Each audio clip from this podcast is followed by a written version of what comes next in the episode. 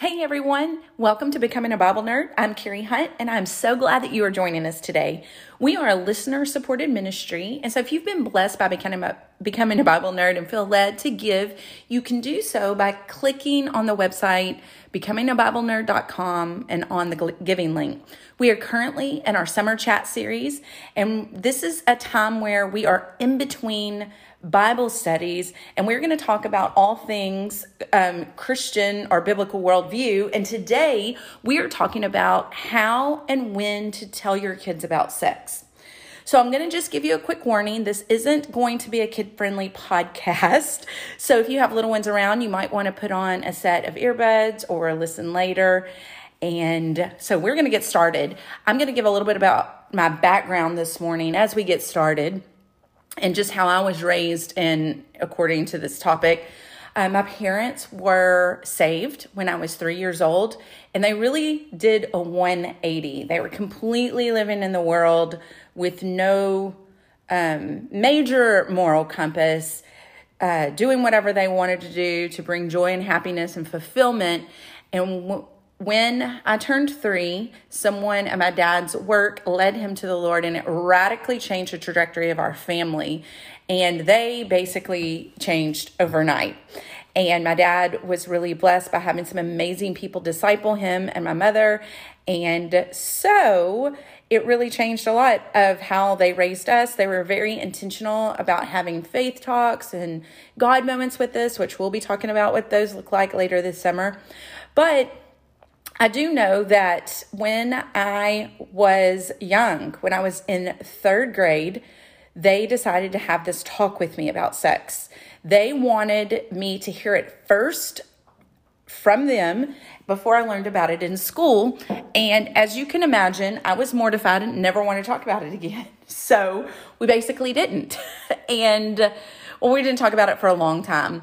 And then my brother, who was five years younger than me, the joke kind of was, well, that was so awkward that we're just going to let Carrie have that talk with him. Completely joking. But I don't even know if they ever sat down with him and had a formal talk. Well, fast forward to Newly and I having kids. Um, we had two baby. I had a baby at home and a two and a half year old, and this topic was not even on my radar. But one day I walked into my bathroom, and my oldest, who was two and a half at the time, had her diaper off. She was laying on the ground and she was completely exploring herself. And so I panicked and didn't know what to do and felt like I needed to give her a reason why she shouldn't be doing that. So I quickly just said, Oh, we don't want to get our fingers dirty. And we washed our hands and moved along. Well, at that point, I decided to start doing some research. I had gone to a parenting conference and was suggested this book, How and When to Tell Your Kids About Sex. And I started reading it. And literally, every it wasn't even just on that one bathroom incident. There were other things that were little that i didn't even think twice of but everything that i was telling my girls communicated something completely opposite than what the Bible communicates. One thing that is not dirty, and we don't want to use the words with dirty, that it is dirty. We want to celebrate this as God's gift to humanity. And so there were so many things that I thought, I never even thought about it. This is just what I was told, or this is what my friend's parents told them. And so I was repeating it. This book is such a good tool I'm not going to really go through it because it's not mine to tell, but I do want to encourage you from any age, starting if you have newborns in your house up till you have seniors, this is a great tool and it will bring you through all different scenarios and all different age groups. It will teach you as a parent um, the truth about sex and then uh, oh, it gives you real life situations on how to handle and navigate through hard conversations. And so this really kind of directed on how directed Newly and I on how we were going to raise our kids according to the subject. So I am going to go through this morning some mistakes that Christian parents make because like like I said the only manual we have is the Bible, but most of the time we go on tradition and church doesn't talk about this subject traditionally, and so neither do we. And the few parents like mine who were like, "Well, we are going to tackle this." Um, they had no tools to use and it was awkward and i felt awkward and so then therefore they felt awkward and so they just decided not to do it again so a couple of mistakes that parents make. One, we often wait way too long to have this talk. Kids, especially in this day and age, know what sex is from a very early age. I think that most kids, if they have a cell phone, are exposed to pornography by the age of eight, studies are showing. And your silence on the issue communicates that, or I'll say our silence. Our silence communicates that this subject is off limits and that we are not a good source to go to. Um, another thing is that the first time, well, I'm getting ahead of myself, but we want them to have a biblical worldview. So this is a subject that we have to tackle. The goal is to prepare them to become adults who have the ability to share emotional intimacy, sexual intimacy, and spiritual in- intimacy in the healthiest sense. So we have to talk about this in a healthy way. And it's not, we don't want to communicate it's a subject that's taboo. So, funny story is I have a friend that said that her mom tried to have this talk with her in high school and she was mortified. Um, she was probably having sex at that point, and um, it really is too late. Even in third grade, when my parents started this conversation, it was so awkward. And so, what I have learned on this journey is the earlier you start, and I'm not saying I sat down with Edie at two and a half and told her how to make a baby. But when you start having these these conversations at that early of an age about sexuality, it becomes more comfortable. Okay, so another mistake that we make is we um when we do teach it, like I had shared at the very beginning, we communicate the wrong message. Sex is not dirty, it is not something bad, but sometimes we tend to communicate this so that we scare, scare our kids away um, from it, so that they'll stay away from it altogether. But this leads our young children to live in shame if they mess up. And sometimes they carry this idea that it's dirty and bad into their marriages. And I've literally talked to, to young women who have that hard time. Maybe they've saved themselves, so that part was a win, but then they don't know how to navigate flipping that switch where it's all of a sudden okay because they were told or communicated to um, in some sort of way that sex is something bad.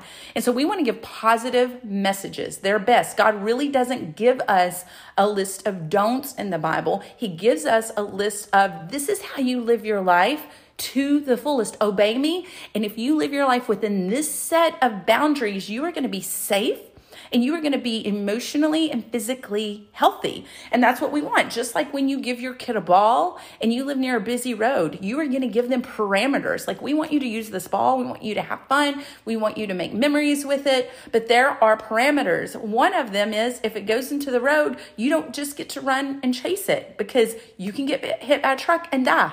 And so that is exactly what God is doing. Instead of us just starting off saying, you can't go into the road, you can't do this, you can't do that. Hey, no, we're going to talk about how this is good, but to be safe, these are the parameters. So, we are going to communicate that sex is a wonderful gift from God and He wants us to enjoy it and He gives us the best as long as we stay in these perimeters. The win is our kids will prosper because of their obedience to God. There's numerous scripture to back this up, not just with um, the issue of sexuality, but with anything. Our obedience leads to blessing and prosperity.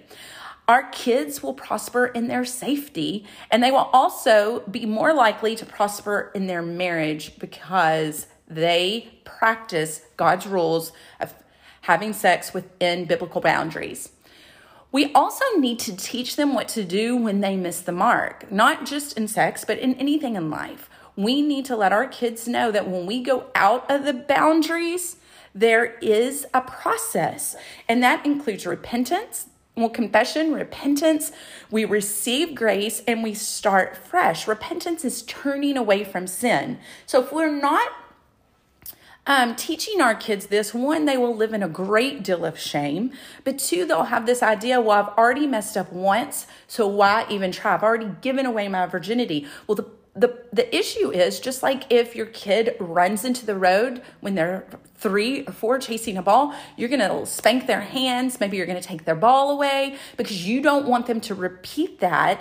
The same thing with sex. We need to confess that to god but he wants us to turn away from it because it's still to be dangerous. It's not that he wants us to be perfect and never make this um this decision to abuse it and once we do, well, oh, well, we threw that away, just might as well do whatever we want now. No, he's saying that this is dangerous, but through repentance and receiving of grace and by his blood, we are washed clean and we can get back within the boundaries and be safe. So the goal is not to raise perfect kids, but the goal is to raise kids that know how to navigate in a life of God's boundaries and what to do when we mess up. One of my favorite things that I read when I was studying a Christmas series for Advent was that Zachariah, John the Baptist's dad, was um, blameless before God. And when I did a deeper study, it didn't say that he was perfect or sinless. And that's kind of what we do when we read that. We just think, oh, he never made any mistakes. But that word blameless meant he was quick to repent and get right with God. And I think that is the win in this Christian parenting world is to teach our kids about repentance and God's amazing grace and what repentance means. It's not saying I'm sorry, but it's literally turning the other way and going into the direction God has called us to. So, not perfect kids, but godly, holy kids. Okay, so another mistake we make is that we have one talk with them and we think, oh, we can pat ourselves on the back, we can check that off the list, we had our one talk. While the world spreads a message every single day through songs, books, magazines, billboards, poster, internet, TV shows, movies, and more. We have to be intentional about becoming parents who are approachable on the subject, that they feel safe to ask us anything. This conversation has to be ongoing through the years. Many parents have the attitude, well, they're going to do it anyway, so why even try? But those parents have their eyes set on a generation that didn't talk about it at all. And so they're going against the world's view that is just bombarding them with it. But if we have conversations, your conversation, your view on things carry such a huge weight. This was by God's design that when we have these conversations, you can't even imagine the impact that it will have on your child. I once well, I grew up with a girl that had a very wild stint, very wild stint in high school. And she ended up coming back to Jesus. And uh, before she graduated, had decided to go off to Bible school. And um, while we were there, I was there with her. While we were there, she was sharing with me that in all of her wild escapades, she never gave up her virginity. And she said, This is something that was important to my dad. We had talks. He gave me a ring. And I know some of you are rolling your eyes right now. I think that what I learned in this situation is a youth pastor can give a ring, and that might be something that the kids try to do for a week to stay pure. But when her father gave her this ring and said, I love you, I want you to stay pure, she said that literally was what got her through those years of remaining pure was this heart connection she had with her dad. And um, so I just think it's amazing. Our influence and the conversations that we have our kids carry so much weight. So, another mistake we make is we make it awkward and weird.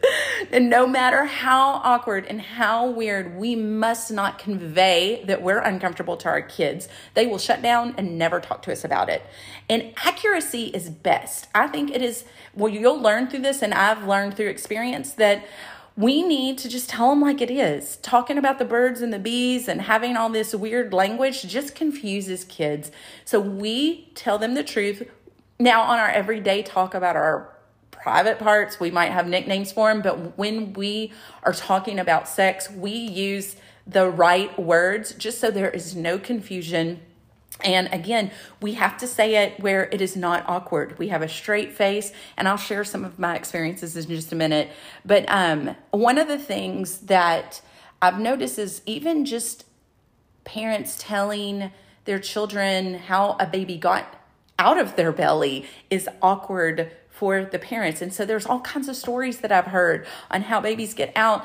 And if you just tell them at this early age the truth about it, they don't think it's weird and they don't think it's awkward and they just understand it and, and think that it's a beautiful thing. So just tell them the goal is to make it normal in a place where they feel comfortable asking your questions.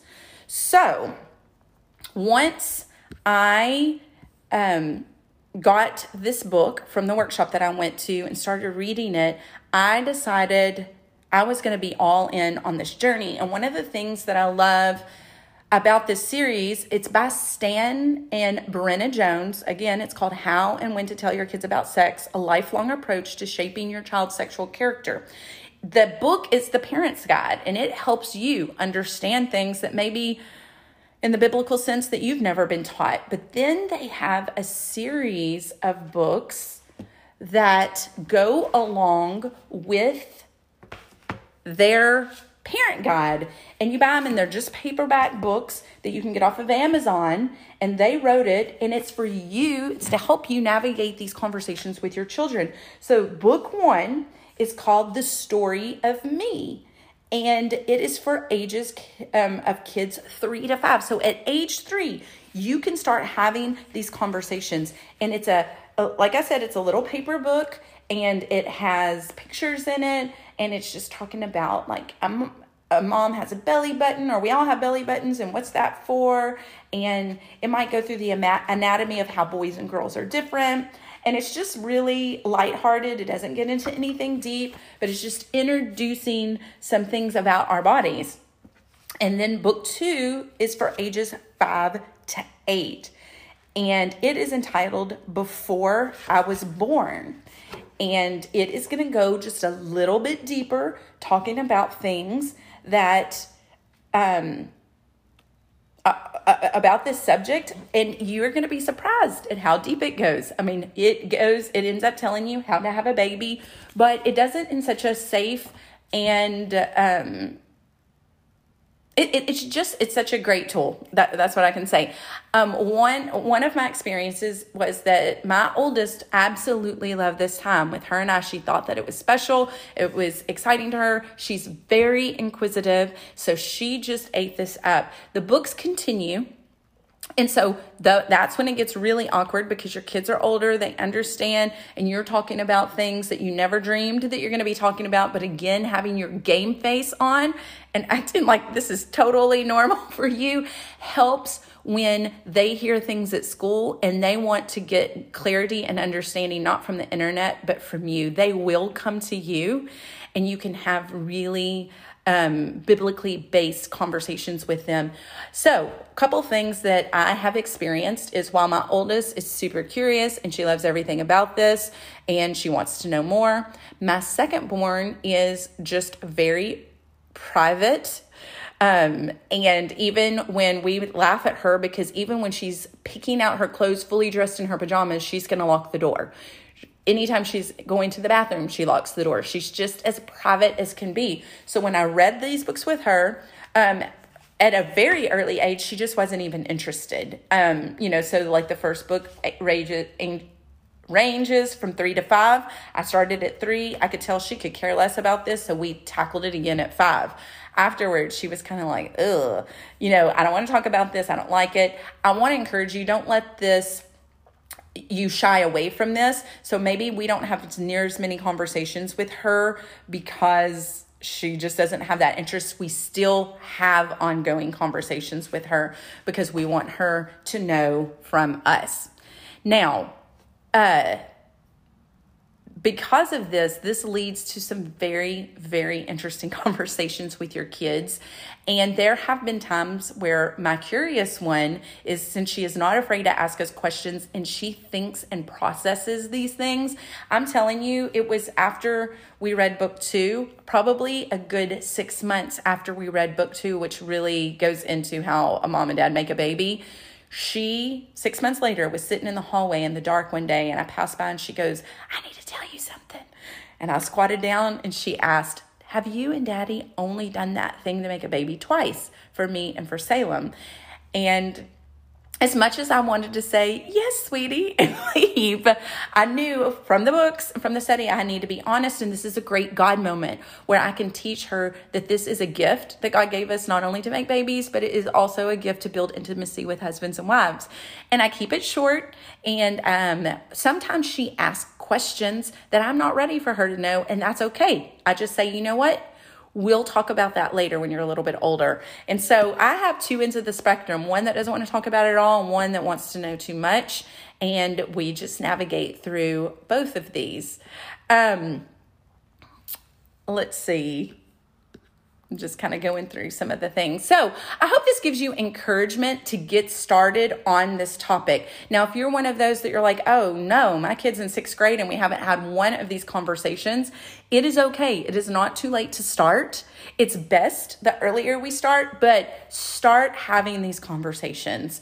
I promise you, you will not regret it. So, I do want to talk about um, the tools out there. So, we have the How and When to Tell Your Kids About Sex series, and they have God's Design for Sex for the Children on Amazon. You can buy those books for the ages. There is another curriculum out there that you can get on Amazon, and it's called Learning About Sex for the Christian Family um, why boys and girls are so different i think is the first one for ages when they separate it like this book would be specifically for girls and you can get the boys uh, version too for ages four through six i think that my kids actually like these or salem actually like this book better. Um, it's the same idea where they walk you through conversations they have illustrations in the book and it's age appropriate. And then there is a couple of other books that I wanted to recommend, especially for you girls, you parents of girls that are in middle school. The Secret Keeper by Dannah Gresh, The Delicate Power of Modesty, is an amazing book. It's a short read, it's just a little bitty book, and it really teaches the power that God gave women and how beautiful that power is for using our bodies um, for a husband, but it also teaches in a very easy to understand way of how a boy's mind works. And so, what, why it's important to be modest. And I just, I really loved the breakdown of it, even just as an adult when I was reading, and I thought I learned things that I never knew and I never even considered. So, The Secret Keeper, The Delicate Power of Modesty is great for middle school reads. There is another book called The Talk, and it's by Luke G I L K E R S O N. And it is seven lessons to introduce your child to biblical sexuality. And it's just like in a little workbook form, and it kind of gives you just seven different lessons, kind of goes through um, a faith talk with you. You could maybe do that, take a month or take two months and and maybe once a week kind of go through these talks and that would be great. Another book series for you younger parents that was just fun. We enjoyed going through this. There's a book out there called The Princess and the Kiss by Jennie Bishop, the story of God's gift of purity.